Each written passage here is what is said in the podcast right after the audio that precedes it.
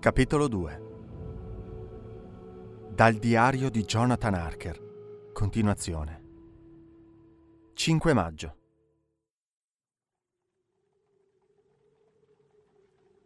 Dovevo essermi assopito, perché se fossi stato completamente sveglio, avrei di certo notato l'approssimarsi di un posto così singolare.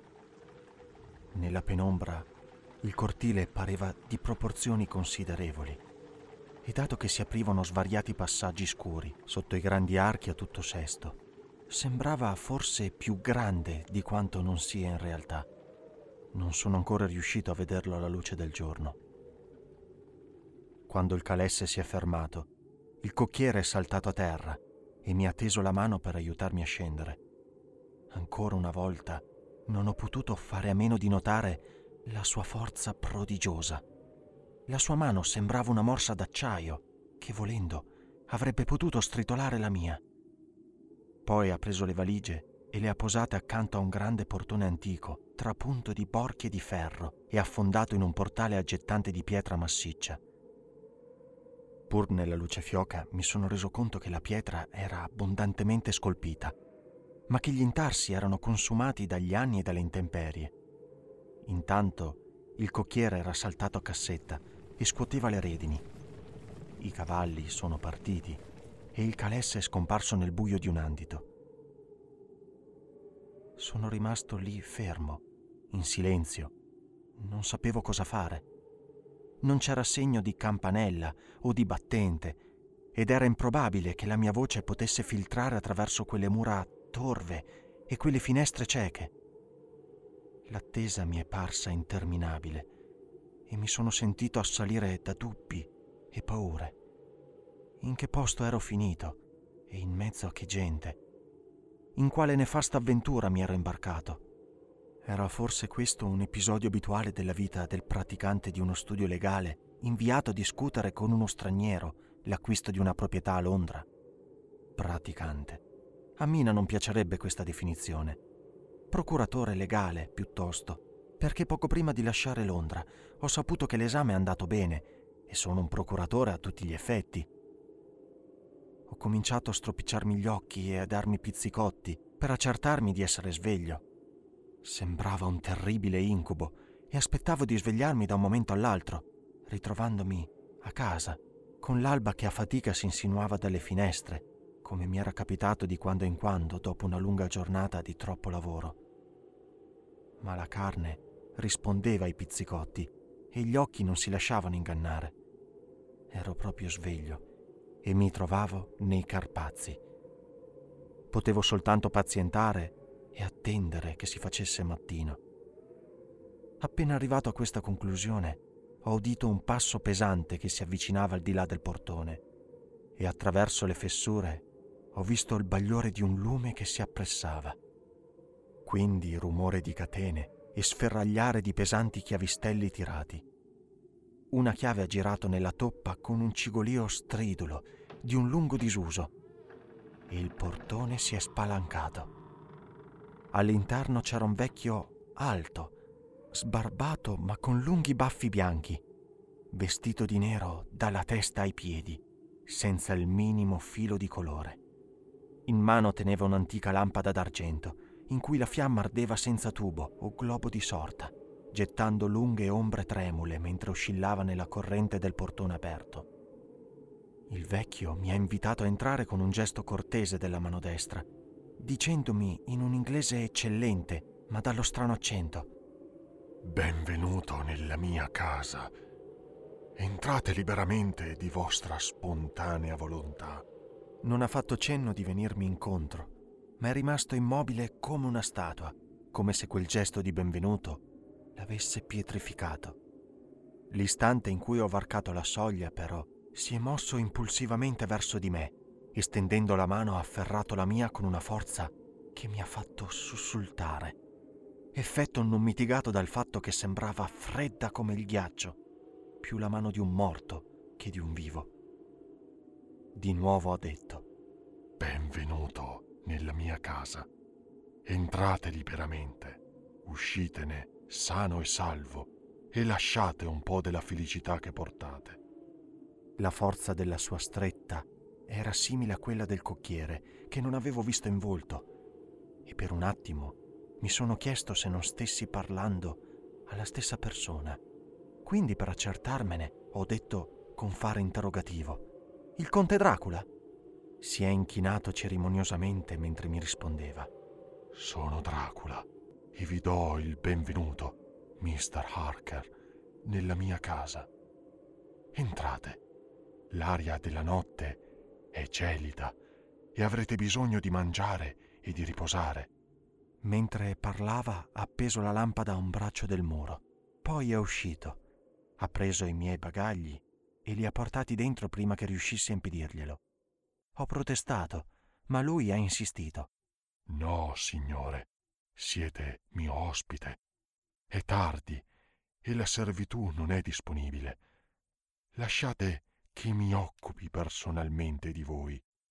Si è ostinato a portare le mie valigie lungo il corridoio e poi su per un grande scalone a spirale e lungo un ampio corridoio sul cui pavimento di pietra echeggiavano pesanti i nostri passi. Alla fine di questo corridoio ha spalancato una porta massiccia e con gioia ho scorto dentro la stanza ben illuminata una tavola imbandita per la cena e un maestoso caminetto in cui ardeva crepitando un vivido fuoco di ceppi.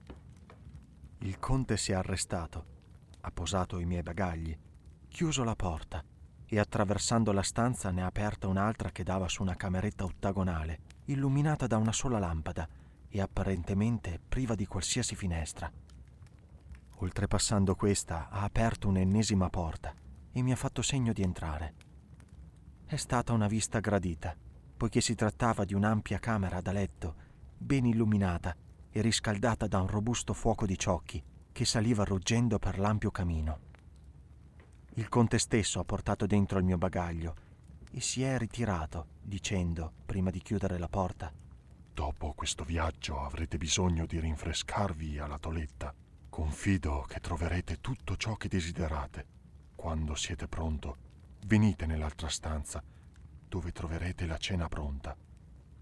La luce e il calore, insieme alla cortesa accoglienza del conte, sembravano aver dissipato ogni mio dubbio e paura. Avendo riacquistato la mia normale sensibilità, ho scoperto di essere affamato Così dopo una frettolosa toletta sono andato nell'altra stanza. Ho trovato la cena già servita. Il padrone di casa, appoggiato alla cornice di pietra del grande camino, ha indicato la tavola con un elegante cenno della mano e ha detto Vi prego, sedete e servitevi di ciò che vi aggrada. Sono certo che mi scuserete se non mi unisco a voi, ma ho già pranzato e non ceno mai a quest'ora. Gli ho porto la lettera sigillata che Mr. Hawkins mi aveva affidato. L'ha aperta e l'ha letta con aria grave. Poi, con un sorriso accattivante, me l'ha data da leggere. Un passo in particolare mi ha dato un fremito di piacere. Mi rincresce che un attacco di gotta, infermità di cui soffro cronicamente, mi impedisca qualsiasi viaggio nel prossimo futuro. Ma sono lieto di dire che sono in grado di potervi inviare un degno sostituto, una persona in cui ripongo la massima fiducia è un giovane pieno d'energia e di un talento peculiare e di disposizione assai leale. È discreto e riservato ed è cresciuto al mio servizio. Durante il soggiorno resterà a vostra completa disposizione ed eseguirà integralmente le vostre istruzioni. Il conte in persona si è fatto avanti a scoperchiare un piatto e io mi sono avventato su un eccellente pollo arrosto. In questa è consistita la mia cena, insieme a del formaggio, un'insalata e una bottiglia di vecchio Tokai di cui ho bevuto due bicchieri. Mentre mangiavo il conto mi ha rivolto tante domande sul viaggio e a poco a poco gli ho raccontato tutte le esperienze affrontate. A questo punto, terminata la cena, avevo seguito l'invito del padrone di casa, avvicinandomi una sedia al fuoco per fumare il sigaro che mi aveva offerto, scusandosi nel contempo perché non fumava. Ho avuto l'opportunità di osservarlo meglio scoprendo che la sua fisionomia era assai marcata. Un volto aquilino, decisamente aquilino, un naso sottile dal ponte alto e dalle narici inusualmente arcuate, una fronte alta e arrotondata e capelli radi sulle tempie, ma folti altrove. Le sopracciglia erano molto spesse quasi si congiungevano sul naso e i peli erano cespugliosi e parevano arricciarsi, tanto erano abbondanti. La bocca, per quel che potevo scorgere sotto i fitti baffi, era tesa e aveva un taglio crudele con denti bianchi particolarmente aguzzi che spuntavano dalle labbra di un rosso acceso, segno di straordinaria vitalità in un uomo così avanti negli anni. Per il resto aveva orecchie pallide ed estremamente appuntite, il mento ampio e forte e le guance sode, benché asciutte. L'effetto nell'insieme era di uno straordinario pallore.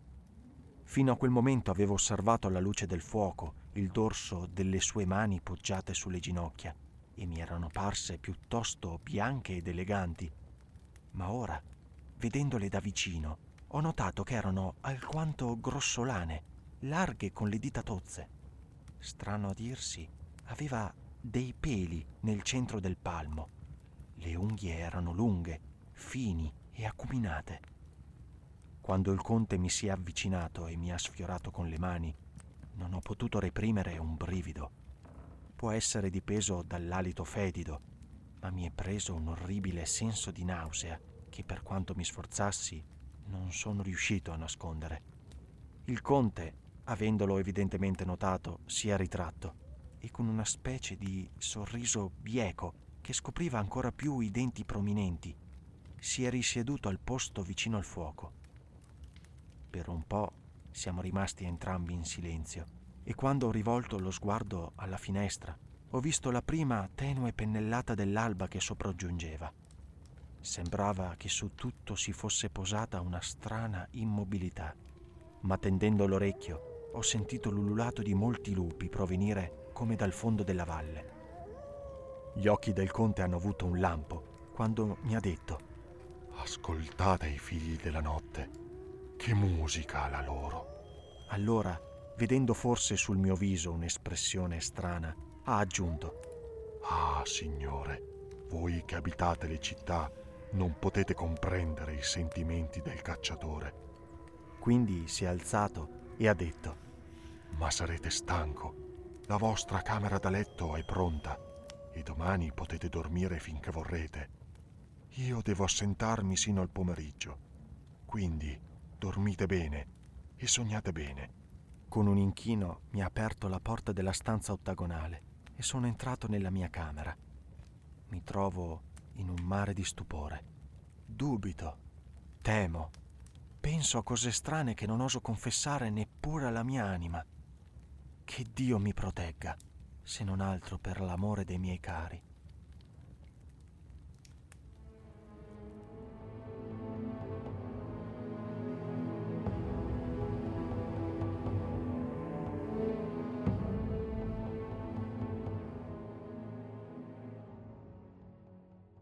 Sette maggio. È di nuovo mattina presto, ma ho riposato e trascorso piacevolmente le ultime 24 ore. Ieri ho dormito fino a tardi e mi sono svegliato da solo. Dopo essermi vestito, sono andato nella stanza in cui avevamo cenato e ho trovato pronta una colazione fredda, con il caffè mantenuto caldo in un bricco poggiato sul focolare. Sul tavolo c'era un biglietto su cui era scritto: Mi devo assentare per qualche tempo. Non mi attendete. D. Così mi sono messo a tavola e ho gustato un lauto pasto. Terminata la colazione ho cercato il campanello per comunicare alla servitù che avevo finito, ma non sono riuscito a trovarlo. Ci sono delle strane carenze in questa casa, considerando le straordinarie dimostrazioni di ricchezza che mi circondano. Il servizio da tavola è d'oro e di fattura così squisita che deve valere una fortuna. I tendaggi, le tappezzerie delle poltrone e dei divani, il mio baldacchino sono dei tessuti più belli e costosi e dovevano avere un valore immenso quando li hanno fatti, perché sono vecchi di secoli, ancorché in condizioni eccellenti. Ho visto qualcosa del genere a Hampton Court, ma la stoffa era lisa, sfilacciata e divorata dalle tarme, eppure non c'era uno specchio in nessuna stanza neppure uno specchio da toletta sul mio tavolino, tanto che ho dovuto prendere lo specchietto da barba dalla valigia per potermi radere e pettinare. Non ho ancora visto un servitore, né udito un rumore nei pressi del castello che non fosse l'ululato dei lupi. Quando ho finito il pasto, che non so se chiamare colazione o pranzo, perché dovevano essere tra le 5 e le 6, ho cercato qualcosa da leggere, giacché non volevo aggirarmi per il castello senza prima chiederne il permesso al conte. Non c'era assolutamente nulla nella stanza, né libri, né giornali, e neppure carta e penna. Così ho aperto un'altra porta e ho trovato una sorta di biblioteca. Ho provato anche la porta di fronte alla mia, ma era chiusa a chiave. Nella biblioteca ho trovato, con mio grande piacere, un gran numero di libri inglesi, interi scaffali e volumi rilegati di riviste e giornali. Il tavolo al centro era coperto di riviste e di giornali inglesi, per quanto non troppo recenti. I libri erano d'argomento assai vario, storia, geografia, politica, economia, botanica, geologia, diritto, tutti relativi all'Inghilterra e ai costumi inglesi. C'erano perfino testi di consultazione come la guida di Londra, i classici libri rilegati in rosso con l'elenco di tutti gli impiegati statali in servizio o in pensione, e quelli in blu del Parlamento inglese, l'almanacco Whitaker, gli annuari dell'esercito e della marina, e qui mi si è allargato il cuore, l'albo degli avvocati. Mentre guardavo i libri, si è aperta la porta ed è entrato il conte. Mi ha salutato affabilmente dicendo che sperava che avessi riposato bene e poi ha aggiunto Sono contento che siate riuscito a trovare la biblioteca, perché sono certo che contiene molte cose di vostro interesse. Questi e ha appoggiato la mano su alcuni libri.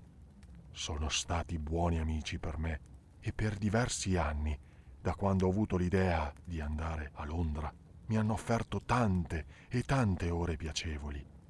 Grazie a loro ho conosciuto la vostra grande Inghilterra e conoscerla vuol dire amarla. Anelo a passeggiare per le strade affollate della possente Londra, trovarmi nel centro del vortice febbrile dell'umanità, condividerne la vita, i cambiamenti, la morte, tutto ciò che la rende tale. Ma, ahimè, per ora conosco la vostra lingua solo attraverso i libri. Chiedo a voi, amico mio, se vi pare che la sappia parlare.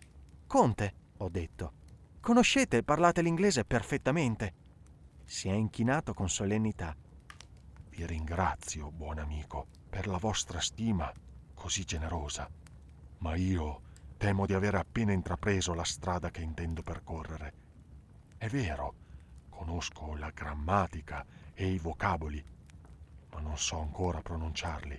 La vostra pronuncia è davvero eccellente, ho risposto. Non è così, ha replicato.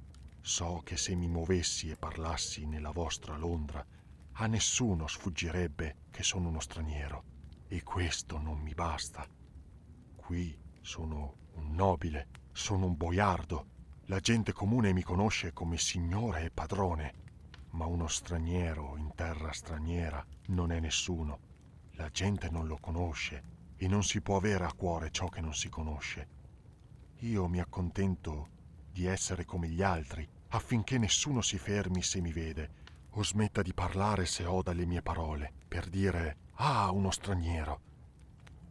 Da così tanto tempo sono signore che vorrei continuare a esserlo o che almeno nessuno mi fosse padrone. Siete venuto da me non soltanto come incaricato del mio amico Peter Hawkins di Exeter, per dirmi quanto c'è da sapere sulla mia nuova proprietà di Londra. Spero vi vogliate fermare qui con me per qualche tempo, così che, conversando, io possa imparare l'intonazione inglese. Anzi, vorrei che mi diceste quando parlando commette un errore, anche il più piccolo sbaglio. Mi dispiace essermi dovuto sentare tanto a lungo oggi ma so che perdonerete chi ha così tanti affari importanti di cui occuparsi. Naturalmente gli ho assicurato in ogni modo la mia disponibilità e gli ho chiesto se potevo entrare in quella stanza quando lo desideravo. Lui ha risposto Certamente. E ha aggiunto Potete andare dove vi pare nel castello. tranne che nelle stanze chiuse a chiave, dove naturalmente non desidererete entrare. C'è una ragione per cui ogni cosa è come è, e se voi poteste vedere con i miei occhi e conoscere con la mia cognizione, probabilmente comprendereste meglio. Gli ho detto che ne ero certo, e allora lui ha continuato. Siamo in Transilvania, e la Transilvania non è l'Inghilterra. Le nostre usanze non sono le vostre, e dovete trovare strane molte cose. Per quello che mi avete raccontato delle vostre esperienze qua giù, avete già avuto a che fare con le peculiarità di questo luogo. Questo ha portato a una lunga conversazione e dato che era evidente che voleva chiacchierare, se non altro per il gusto di parlare, gli ho fatto molte domande su cose che mi erano accadute o che avevo notato. A volte eludeva il soggetto o cambiava argomento fingendo di non aver capito, ma di solito rispondeva con assoluta franchezza alle mie domande. Poi, col passare dei minuti, essendomi fatto un poco più audace, gli ho domandato delle strane cose della notte precedente perché il cocchiere si fosse avventurato nei posti dove avevamo visto le fiamme azzurre, per esempio. Era forse vero che segnavano i luoghi in cui era nascosto l'oro. Era credenza diffusa, mi ha spiegato, che in una particolare notte dell'anno, la notte scorsa appunto, quando si suppone che gli spiriti maligni siano liberi di agire senza restrizione alcuna, brilli una fiamma azzurra sopra il luogo in cui è stato nascosto un tesoro sul fatto che sia stato nascosto un tesoro nella regione che avete attraversato la notte scorsa, ha continuato, non possono esservi dubbi, perché quel territorio è stato conteso nei secoli dai Valacchi, dai Sassoni e dai Turchi. Non c'è praticamente un palmo di terra in questa regione che non sia stato arricchito dal sangue degli uomini, patrioti o invasori. In passato ci sono stati anni turbolenti in cui gli austriaci e gli ungheresi giungevano a orde. I patrioti gli si facevano incontro, uomini e donne, perfino vecchi e bambini, e attendevano il loro arrivo sulle rupi sopra i valichi, da dove potevano riversare su di loro distruttive valanghe artificiali. Quando l'invasore trionfava, trovava ben poco, poiché quello che c'era era stato nascosto nel suolo benevolo. Ma come può essere rimasto così a lungo celato? ho detto, quando ci sono segni così sicuri della sua presenza se solo gli uomini si prendessero la briga di guardare. Il conte ha sorriso e le labbra, scoprendo le gengive, hanno messo in mostra quegli strani canini lunghi e aguzzi. Ha risposto. Perché il contadino ha un cuore codardo e stolto.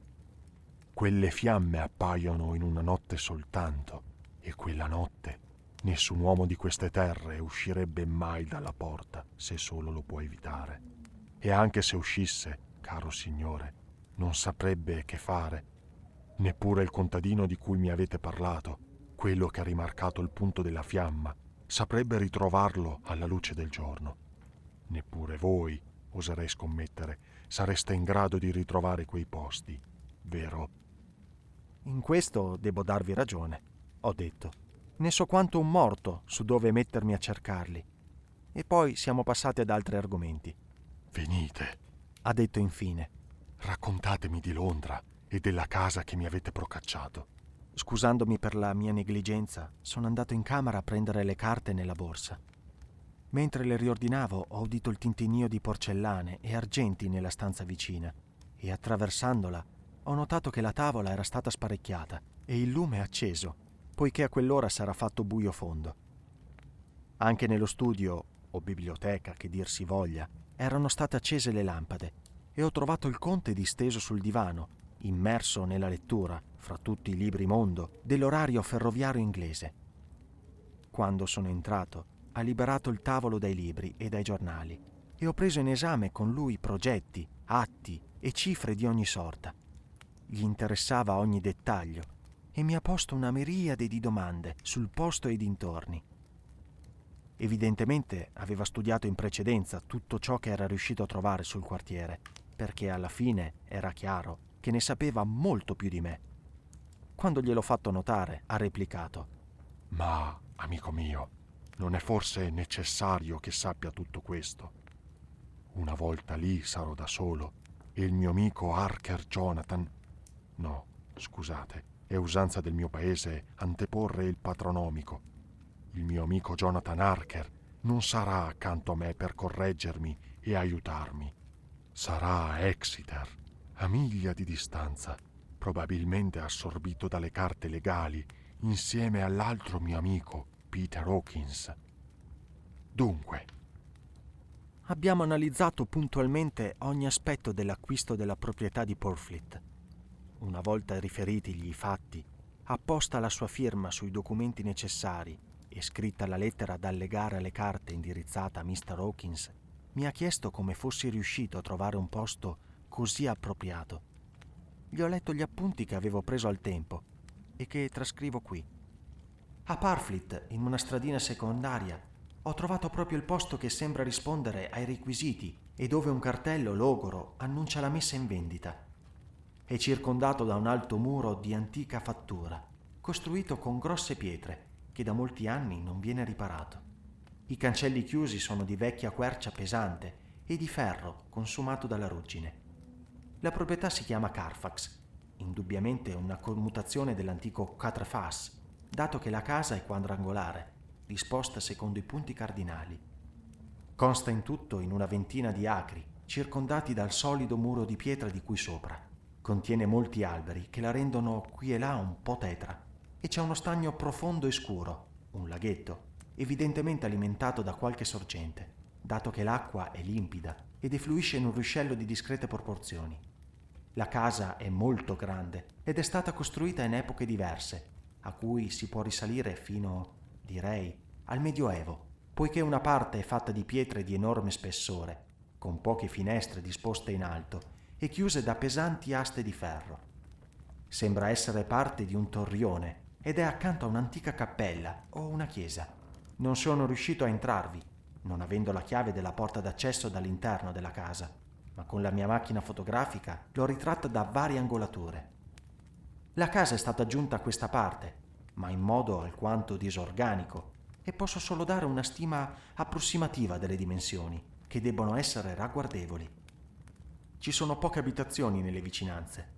Una di queste è una grande costruzione, recentemente ampliata e trasformata in manicomio, ma non è visibile dalla proprietà.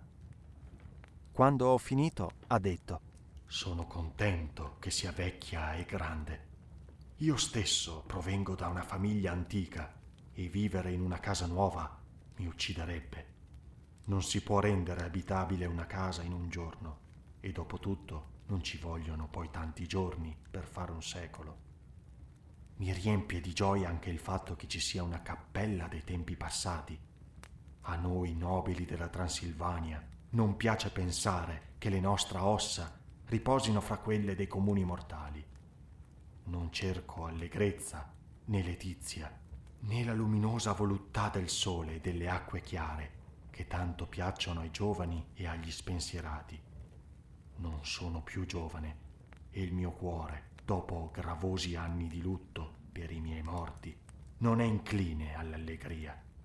Inoltre, le mura del mio castello sono diroccate, molte sono le ombre e il vento soffia freddo fra le merlature e i battenti. Amo la semi-oscurità e le ombre e restare solo con i miei pensieri quando è possibile. Per qualche ragione le sue parole non sembravano accordarsi alla sua espressione, oppure erano i tratti del volto a rendere il suo sorriso maligno e saturnino. Di lì a poco, con una scusa, mi ha lasciato, chiedendomi di radunare le mie carte. Si è assentato per qualche tempo e io ho cominciato a guardare alcuni dei libri che avevo intorno. Uno di questi era un Atlante, ovviamente aperto alla pagina dell'Inghilterra, come se la carta geografica fosse stata a lungo consultata.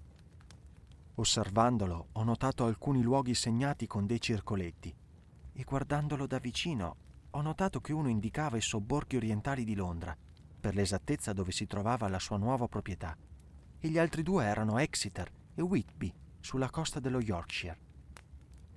Il conte è tornato quasi un'ora dopo. Ah, ha detto. Ancora immerso nei libri. Bene, ma non dovete lavorare sempre. Venite, Mi hanno informato che la cena è pronta. Mi ha preso per un braccio e siamo andati nella stanza accanto dove ho trovato un pasto eccellente servito in tavola. Il conte si è di nuovo scusato, poiché aveva pranzato prima di rientrare, ma si è seduto, come la sera precedente, a chiacchierare mentre io mangiavo. Dopo cena ho fumato come la sera prima e il conte è rimasto con me a parlare e a farmi domande su ogni possibile argomento, per ore e ore. Mi pareva che si stesse facendo davvero tardi, ma non ho detto niente, perché mi sentivo in dovere di assecondare in ogni maniera i desideri del padrone di casa. Non avevo sonno, giacché il lungo riposo della notte precedente mi aveva ristorato, ma non ho potuto fare a meno di provare quel gelo che ci assale con l'approssimarsi dell'alba, simile in modo al volgere della marea. Dicono che le persone prossime alla morte di solito spirano al giungere dell'alba o al mutare della marea. Chiunque, stanco ma costretto a rimanere al suo posto, abbia avvertito questa variazione d'atmosfera, non stenterà a crederlo. Tutto a un tratto abbiamo sentito il canto del gallo salire lancinante e sovrannaturale nell'aria limpida del mattino. Il conte Dracula, balzando in piedi, ha detto Si è fatto di nuovo mattino. È imperdonabile che vi abbia tenuto sveglio fino a quest'ora. Dovete rendere meno interessante la vostra conversazione sull'amata Inghilterra, il mio nuovo paese, sicché non dimentichi che il tempo vola. E con un inchino garbato mi ha lasciato in gran fretta. Sono andato in camera e ho aperto le cortine, ma c'era poco da vedere. La mia finestra dà sul cortile e vedevo soltanto il grigio caldo del cielo che schiariva. Così ho richiuso le tende e ho scritto di questa giornata.